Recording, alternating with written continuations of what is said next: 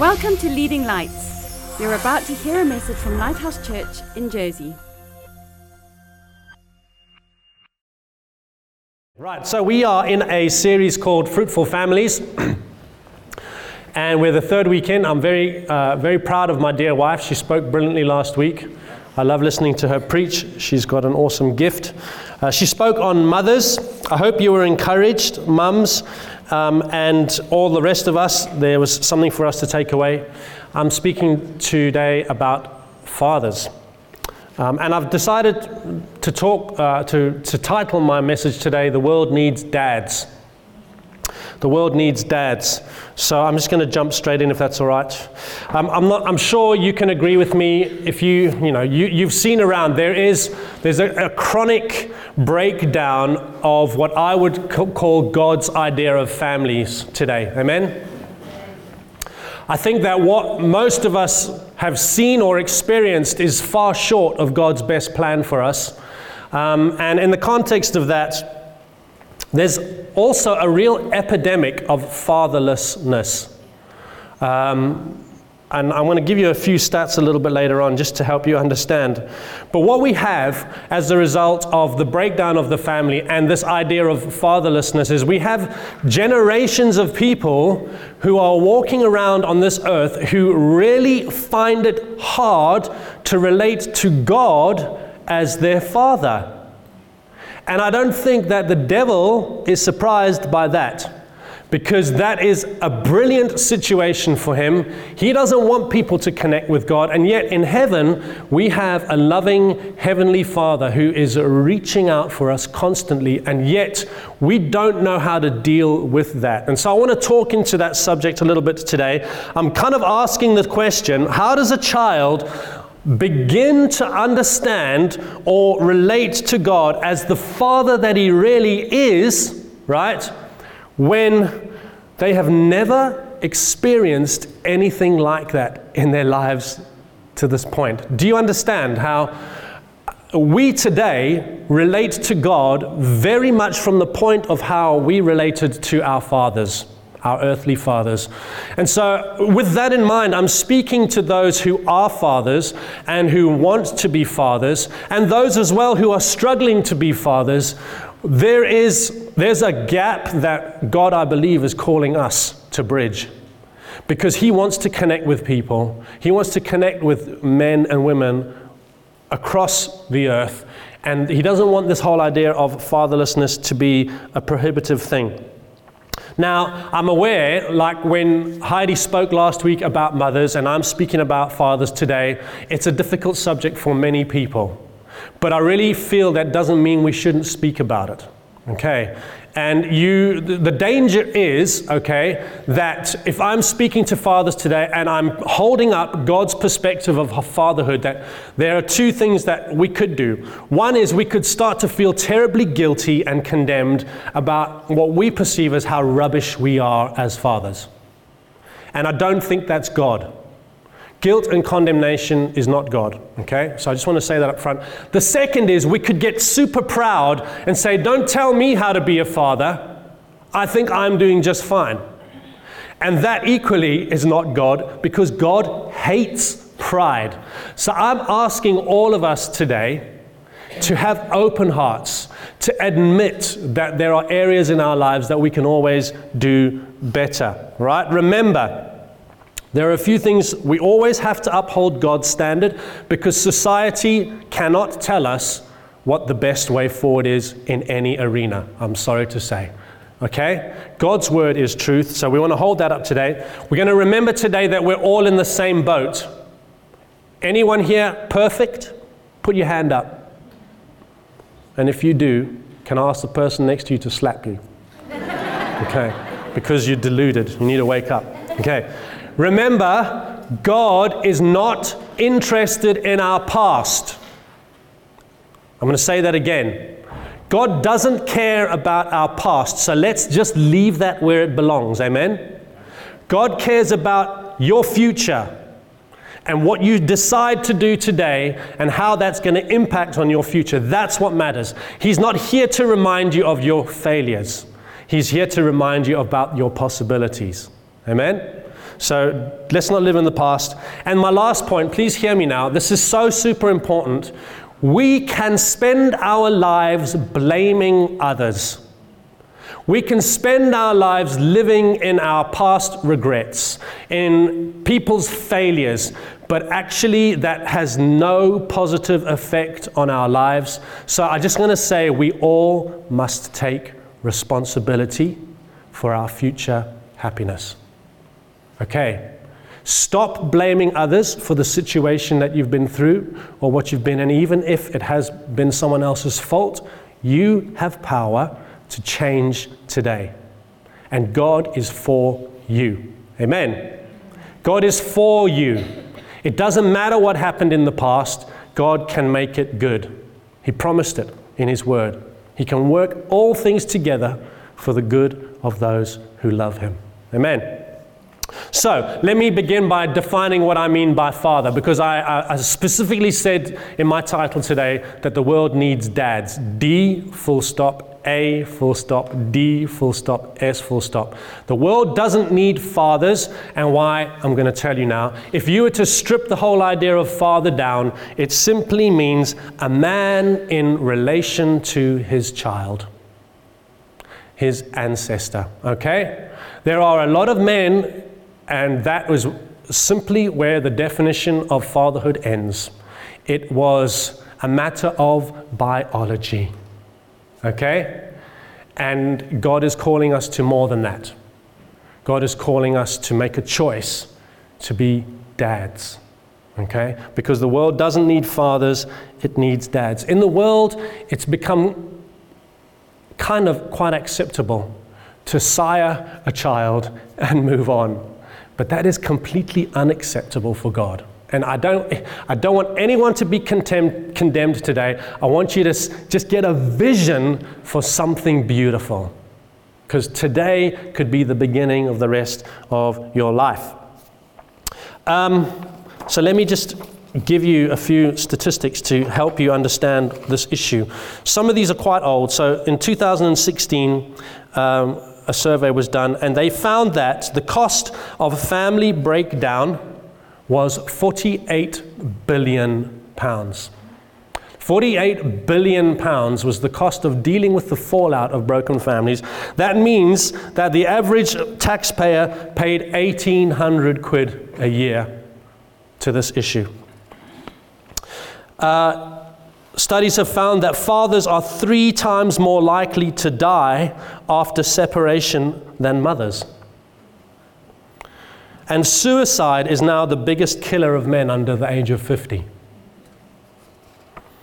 In 2010, the Office for National Statistics reported that there are 3.8 million children who do not live with one or other of their parents. 3.8 million. That was eight years ago. Um, there's a phrase that I read that I just can't believe that we're in a time when it's, it's used. The phrase, is called, is, the phrase that I'm talking about is father deserts. There are, let me tell you, 236 areas across England and Wales that have at least 50% of the households consisting of families where there is no dad present. 236 areas across the UK where there are 50% of the families that don't have a dad living in the home.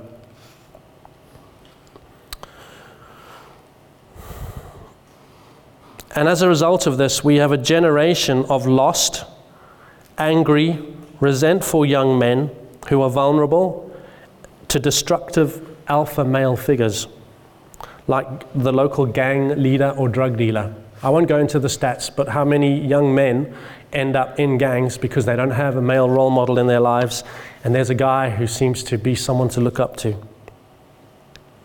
Uh, in the education system, men have been alienated from our education system. One in four primary schools has no male teacher. And 80% of the, of the primary schools in the UK have fewer than three men teaching.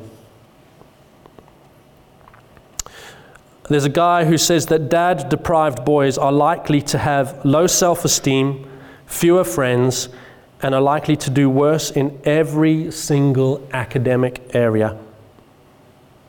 And that's down to the lack of male role, models for boys to aspire to. So I hope it's, those are statistics, and I, I, I want you to see behind the statistics. I want you to understand that the devil is alive, that he's working, that he hates God's idea of the family.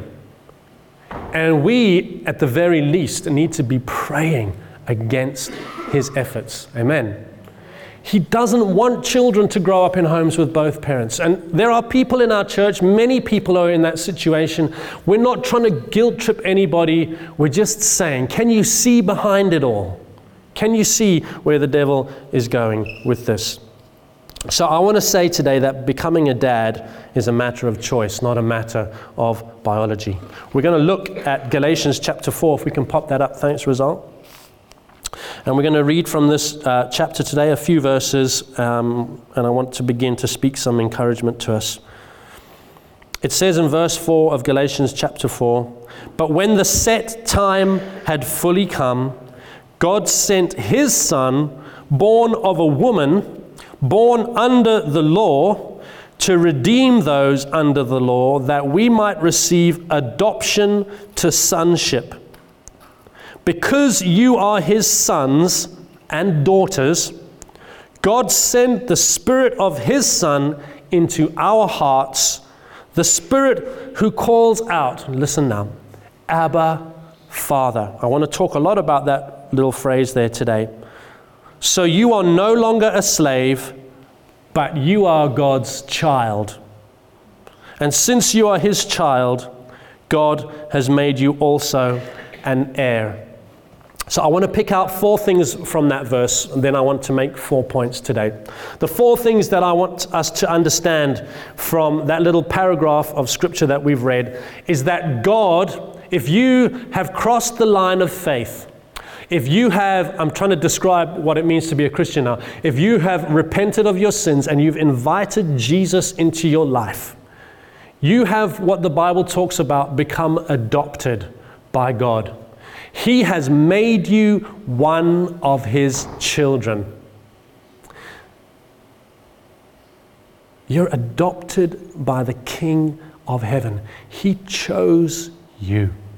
You didn't choose Him, He chose you before you chose Him and he loves you. And that idea of adoption, it's like a legal, a, a legal procedure that Jesus fulfilled in dying on the cross, and God adopted us as his children.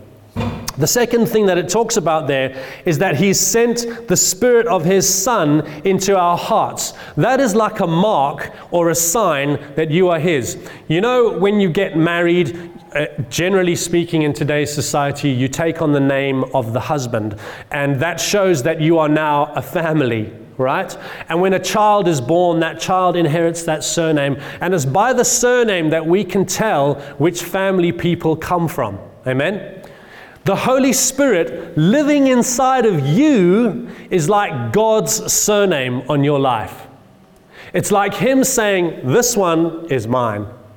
This one is in my family. This child is my child.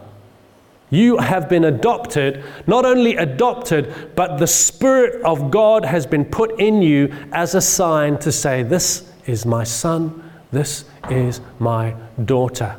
You're a child of God, and His Spirit lives in you. And you know what? When you take on someone's surname, you take on all the rights that come with it, and you take on all the privileges that come with it.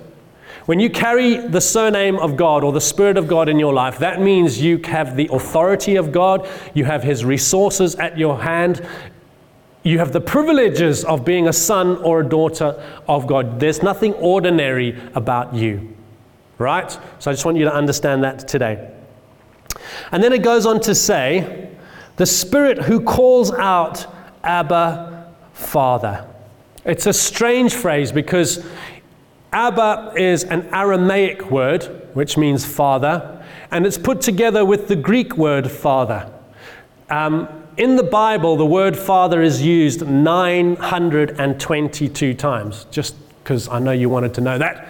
And this phrase, Abba Father, is used just three times. But it's super significant. And I want us to look at those three verses today. And I want you to understand what it means. It doesn't mean Father, Father. In the context of the day, using the phrase Abba Father was like saying Dad. I loved the fact that you had that little throwaway comment at the end, Paul, when you talked about how Reese pointed at Jesus and called him Dada. That's what he is.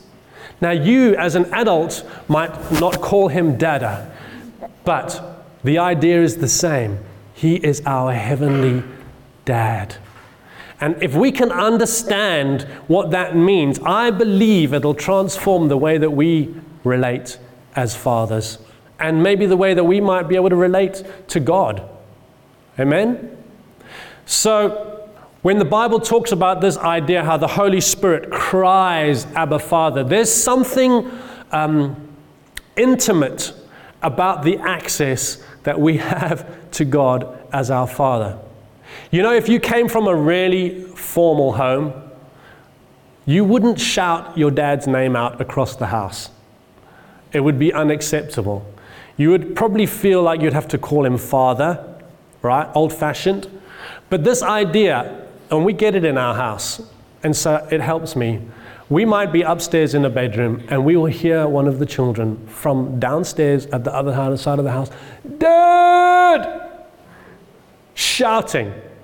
Now, it's probably not ideal, but what it means is they feel the ability to call upon me from the other side. They know that we have the kind of relationship that they can shout my name, and I will hear them and I will come running. And that's exactly this idea that is, is used when they use the phrase Abba Father. We have access to God our Father. He cares about being involved in our lives. We don't have to stand at arm's reach, He's pulling us closer. And it's important as we think about this idea of Abba Father, that's the Father in heaven that we relate to. And then Paul talks as well at the end of that how we've also been made an heir. We have been made an heir of God's kingdom. Now, it, what's the significance of that? Sometimes in society, you might find that a family will adopt a child and they will say that it's their child, but their blood children get treated differently. And one of the ways that you might see it played out is when they die, the adopted child might not be in the will, but the other blood children will be. I want to tell you something right now. Just listen to me. Jesus is the blood heir of God, but you are an heir too. And you will get an equal portion of God's inheritance not just a part share. What I'm trying to say is that you get it all. God loves you so much that He chose to adopt you as His child. He gave you His name. He gave you the privileges and the rights that go with His name. And one day, when your time is finished, you will inherit eternity. But even in this life, you have full access to God's kingdom. You have full access to His name. You have full access to His power. You have full access to His godness. He is present and accounted for, and He's willing and ready and waiting for you to call out His name. I need you to understand that today. There's something amazing about God as our Father. And if it can click in our hearts and minds, it'll help us. So I want to make four points today. Four elements that I'm trying to draw out from this to help us, not to condemn us or convict us, I mean, or, or to make us feel guilty, but something for us to feel convicted by, like, man, I could do better. Amen? Four elements that will help us to relate to our children as fathers so that one day they will be able to relate to God as their heavenly Father without hindrance. They'll get it and they'll be excited about it. They won't be confused. They won't be distant. They'll come running. So the first thing is we need to be devoted as fathers. What do I mean by devoted? When I use the word devoted, it gives me this impression that, that as if I was going to be a devoted father, I'm interested by the silly things in my children's lives. That when they come to me, I don't shoo them away like I've got better things to do. It's, I'm present. I'm involved. When they've got a game, I'm there at the game if I can be. With everything within me, I'll make every effort to be involved in the details of their lives. I'm devoted to my children and I'm devoted to their mum. That's what children want from a father someone who's devoted to them. They don't want quality time. If you were to give a child the choice between quality and quantity, which one do you think they'd take? quantity. They don't want the odd opportunity to say, How's it? and do something really expensive. They just want to hang out. They want to be with you when you're doing stuff. They want to know that you're present, that you're interested in the stuff that they love and care about. They want to see you present at their plays. I, I know that this is tough, okay? But that's what our children need and want. I did not know my father for 23 years. When I was seven, my mom moved me away. My folks got divorced. I moved to Zimbabwe, and she cut all contact with my father. I hadn't a clue where he was, and there was no way for us to get in contact because she hid me from him. Now, I don't care what you say, I was not better for that.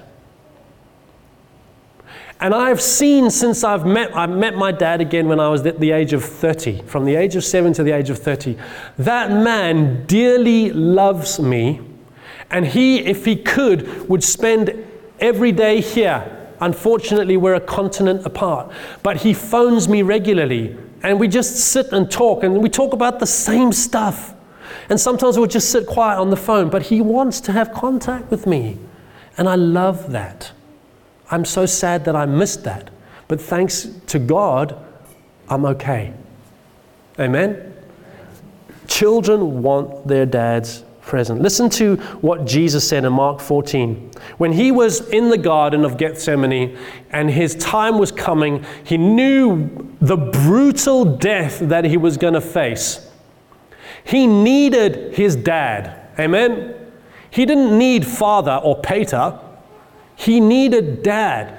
And the Bible tells us in Mark 14, Abba Father, he said, Abba Father, Dad, Dad, everything is possible for you. Take this cup from me, yet not what I will, but what you will. That's one time, the second time that this phrase, Abba Father, is used. At Jesus' time of greatest need, he knew his dad was present and he could cry out to him with his greatest need. I, I really want to say today there's a lie in the world today that says you can have everything you want. You can have a fabulous family and an awesome marriage, and you can have a successful career, and you can have loads of money, and you can have a big house, and you can have all the stuff, and you can go on fancy holidays, and you can have perfect health, and you can have constant happiness. It's a lie. You can't have it all. We have to choose what matters. And the world is full, right, of single people who are married trying to live like single people with all the things that they used to do when they were single. The world is full of parents who have children trying to live like they don't have children. We have to choose what is important and go for that thing. Because what happens often is our children get lost in our pursuit of what we think is unattainable and it's not reasonable. The world is teaching us to be discontent.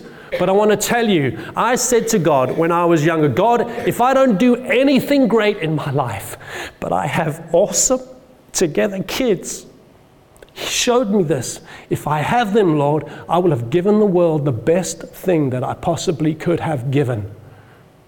I don't care about all the money, I don't care about the fancy stuff. I'm choosing to be present. And so I want you to be challenged by that today. I don't want you to feel stroked on the back. I want you to see we have generations of children who are disconnected, who are disillusioned, who don't know which way is up. And what God designed for them is family and parents. So there's always more that we can do. Amen. We are in the situations that we're in, but we don't live in the past. We're always trying to be better by God's grace. The second point, that was D. They won't all be that long. The second point is as parents or as fathers, we need to be accepting and affirming. You know, one of the greatest and most wonderful attributes of God is that He accepts us, even though we are sinful and broken, and even when we run away from Him, He still affirms us. He still accepts us. His words to us are life giving. You know, I can remember distinctly one of the most I felt so sad. Many years ago, we were in the UK and we were dropping our kids off at primary school, and there was a mum there who had two little twin daughters. And if you could have heard the things that she was saying to them and the way she was speaking to them, no child deserves to hear that from a parent. She was effing and blinding, telling them how inconvenient they were and how they were making her life so difficult. What do you think they grow up thinking about themselves? What do you think they're going to do when they have children? Amen? We need to affirm, you know, sometimes our kids do stuff that is not great, and we disagree with maybe their lifestyle or the choices that we're making, but we never stop calling them our children. We never stop loving them and caring for them, and we never stop speaking what God says about them over them. Amen. Our children gain their identity through us. And if we are speaking what God says we are to our children, that's giving them a good idea of who they are. Um, there's a beautiful story in the book of Matthew when Jesus has just been baptized, and it's significant, folks. You need to hear it now. When the Spirit comes down like a dove, and a voice comes from heaven, and God the Father speaks over Jesus publicly publicly, right? He says, This is my son. It's like he's bragging about Jesus. This guy is my boy. And that's what he says about you, by the way. This is my son. First, there's the idea of the son belongs, whom I love. Our kids need to hear us tell them that we love them. They need to hear us tell them that we love them in private and in public. They need to know that by our actions we love them. Amen. And he goes on to say, And I am well pleased. Man, Jesus must have been fist pumping inside to get that kind of acknowledgement from his Father in public. Must have filled him with great feelings of, I don't know what you want to say, pride, good pride. We need to affirm and we need to accept. Words and actions, publicly and privately. Take the opportunity, folks, to brag about your kids in front of other people. They may not like it, but they need to know that you're proud of them. Those kinds of things lead to stronger and clearer identity within the children, right? And increased self confidence. You know, a child who knows where they are from and who they are and where they're going is a confident child that will take on the world and will be a success. They'll relate to people well, they'll be productive, they'll change the world. Amen. Because they had it from when they were small. My third point today we need to be, uh, the first one was devoted. The second, we need to be accepting and affirming. The third thing is we need to be, as fathers, demonstrating. Children are looking for role models. Yes? And children need, they pay attention to the things that we say and the things that we do. I, I, I, preached a sermon maybe 10 years ago and I found this great little poem and I want to read it to you. It's called The Little Chap That Follows Me. A careful man I want to be, a little fellow follows me.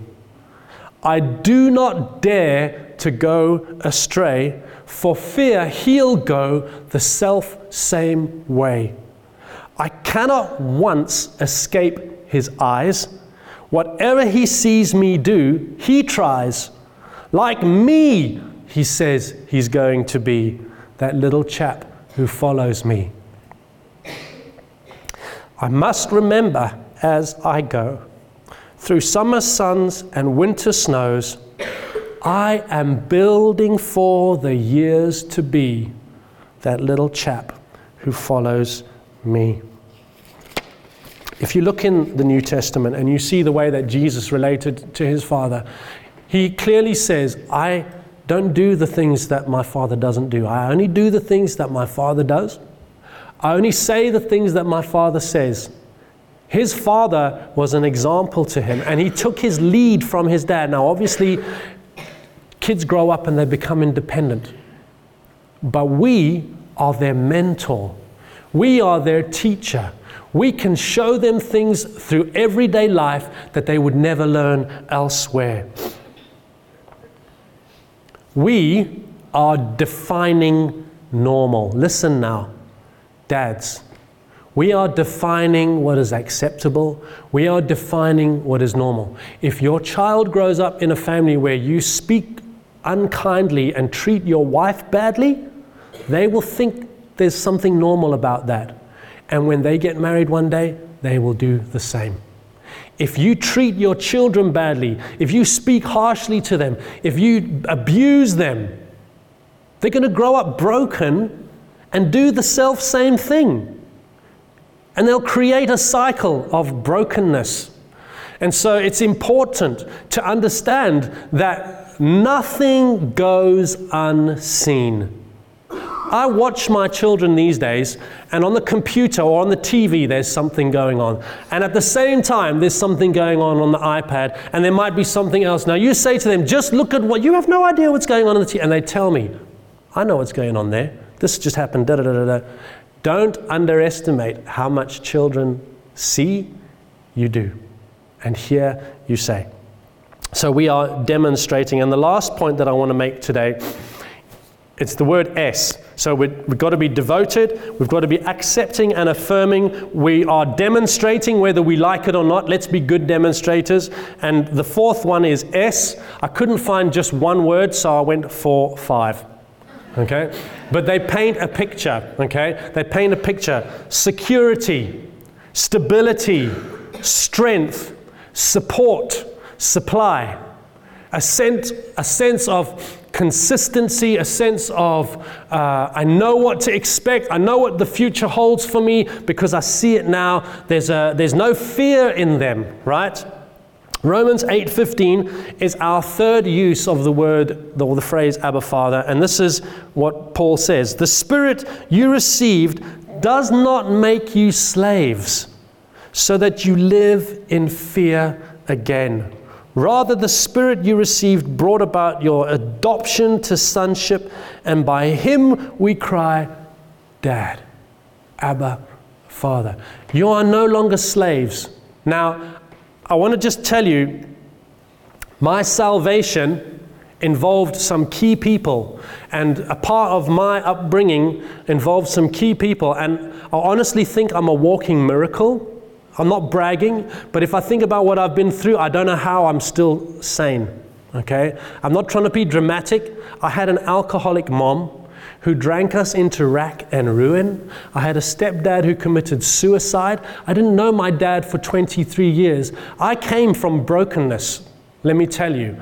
And the fact that I feel like I am who I am today is purely by the grace of God. But I want to tell you, as a young boy, watching my mom making a complete fool of herself, watching herself drink herself into hospital and be in hospital for a month at a time, seeing her at times when she just didn't even recognize me, wondering what is going to happen to me if this woman dies?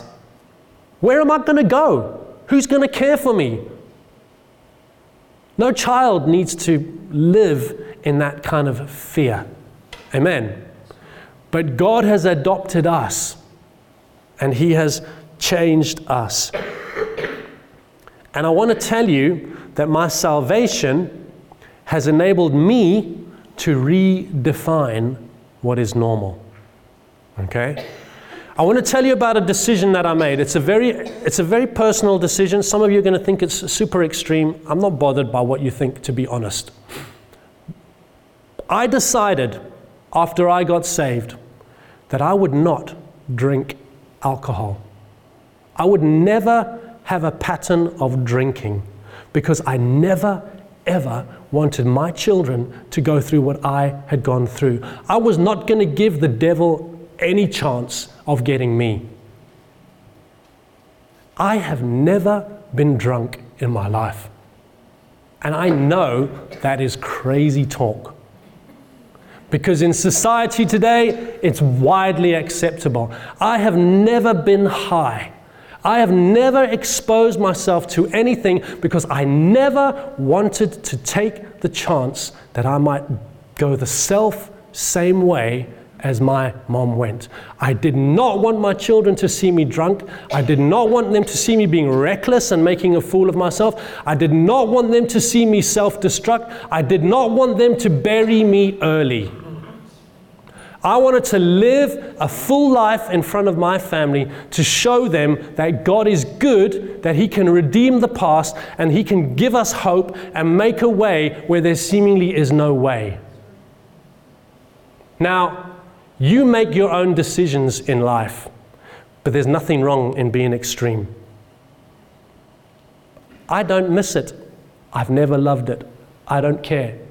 I don't feel like I have to chemically get myself relaxed. I'm just who I am. If you don't like me, I don't care. That's your opinion. That's just alcohol. I don't care about it. And I don't think it's helpful. If I could read you some more statistics, that would be another story. We're not going to go there. The point is, my kids will have a level of strength and security and stability and support because I made a big boy decision. Amen. And I'm challenging us to be the kind of people who do that for the sake of our kids. Now, I want to finish now, but I want to say a, there are a few ways that we can apply this today. So, obviously, there are dads in this room today who we can all be better dads, right? There are those who would love to be dads who just can't. But I want to tell you, there's still a role for you. You can still be a kingdom of God father in the church. The church presents us with opportunities to be role models. When my mom died, I literally had no family in the UK. If it wasn't for the two guys who were volunteering to lead the youth work at this little church that I went to, do you know what? It's astounding. I was just this messed up kid in the youth group. They invited me to come and live with them. For nine months, I lived with, they had no obligation to me. I was just the snotty kid in their youth group. But they took me in over that period. And they, they reflected something of God's heart to draw me close to Himself. When my mom died, my uncle came from Zimbabwe to tidy up her affairs, and he invited me to come and live with them. He didn't know me. I was a messed up kid. I could not say, I love you. I refused to open myself up to anybody. When I first arrived in Zimbabwe, I would wander around this big garden with my football all by myself, just kicking it around, sad and forlorn. They didn't know what they were getting, but they took me in still. And I want to tell you, I, I call him my dad. For 16 years, he paid for my schooling. He looked after me. He fed me. He was a Christian man. He loved me. He told me about Jesus. And he was an example to me that I did not have. And so I want to tell you you might not be able to be a biological parent, but you can adopt. And you can be an amazing role model to the young kids in our church or even a spiritual father to a younger man. There's something about fatherhood that we miss. And God wants to uphold it. He wants to raise the bar. He wants to show us how awesome He is as a dad. He doesn't want us to be afraid. He wants us to be confident in His presence, to run to Him, and to have the kind of relationship with our kids where that thing happens as well. And so I've said too much. I'm going to leave it there. Lord, I thank you that you are our Father, that you're not an austere and distant dad, but that you are present, that you are caring, that you're involved, Lord, that you're affirming, that you demonstrated what love is by your own Son, Jesus. And you are the one constant in our lives, Lord Jesus, that is unshakable. Your word says you're the same yesterday, today, and forever. And that gives us confidence, Lord, to be who you made us to be. We know we're loved. And we want to tell the world about what an awesome Father you are, God, so the rest of the world can know. Help us. Help us, Lord. In Jesus' name I pray. Amen. Thanks for listening. Please visit leadinglightsnetwork.com for more resources and subscribe to our podcasts on iTunes. And please consider supporting this ministry financially by making a donation on the giving page of leadinglightsnetwork.com or lighthousejersey.com.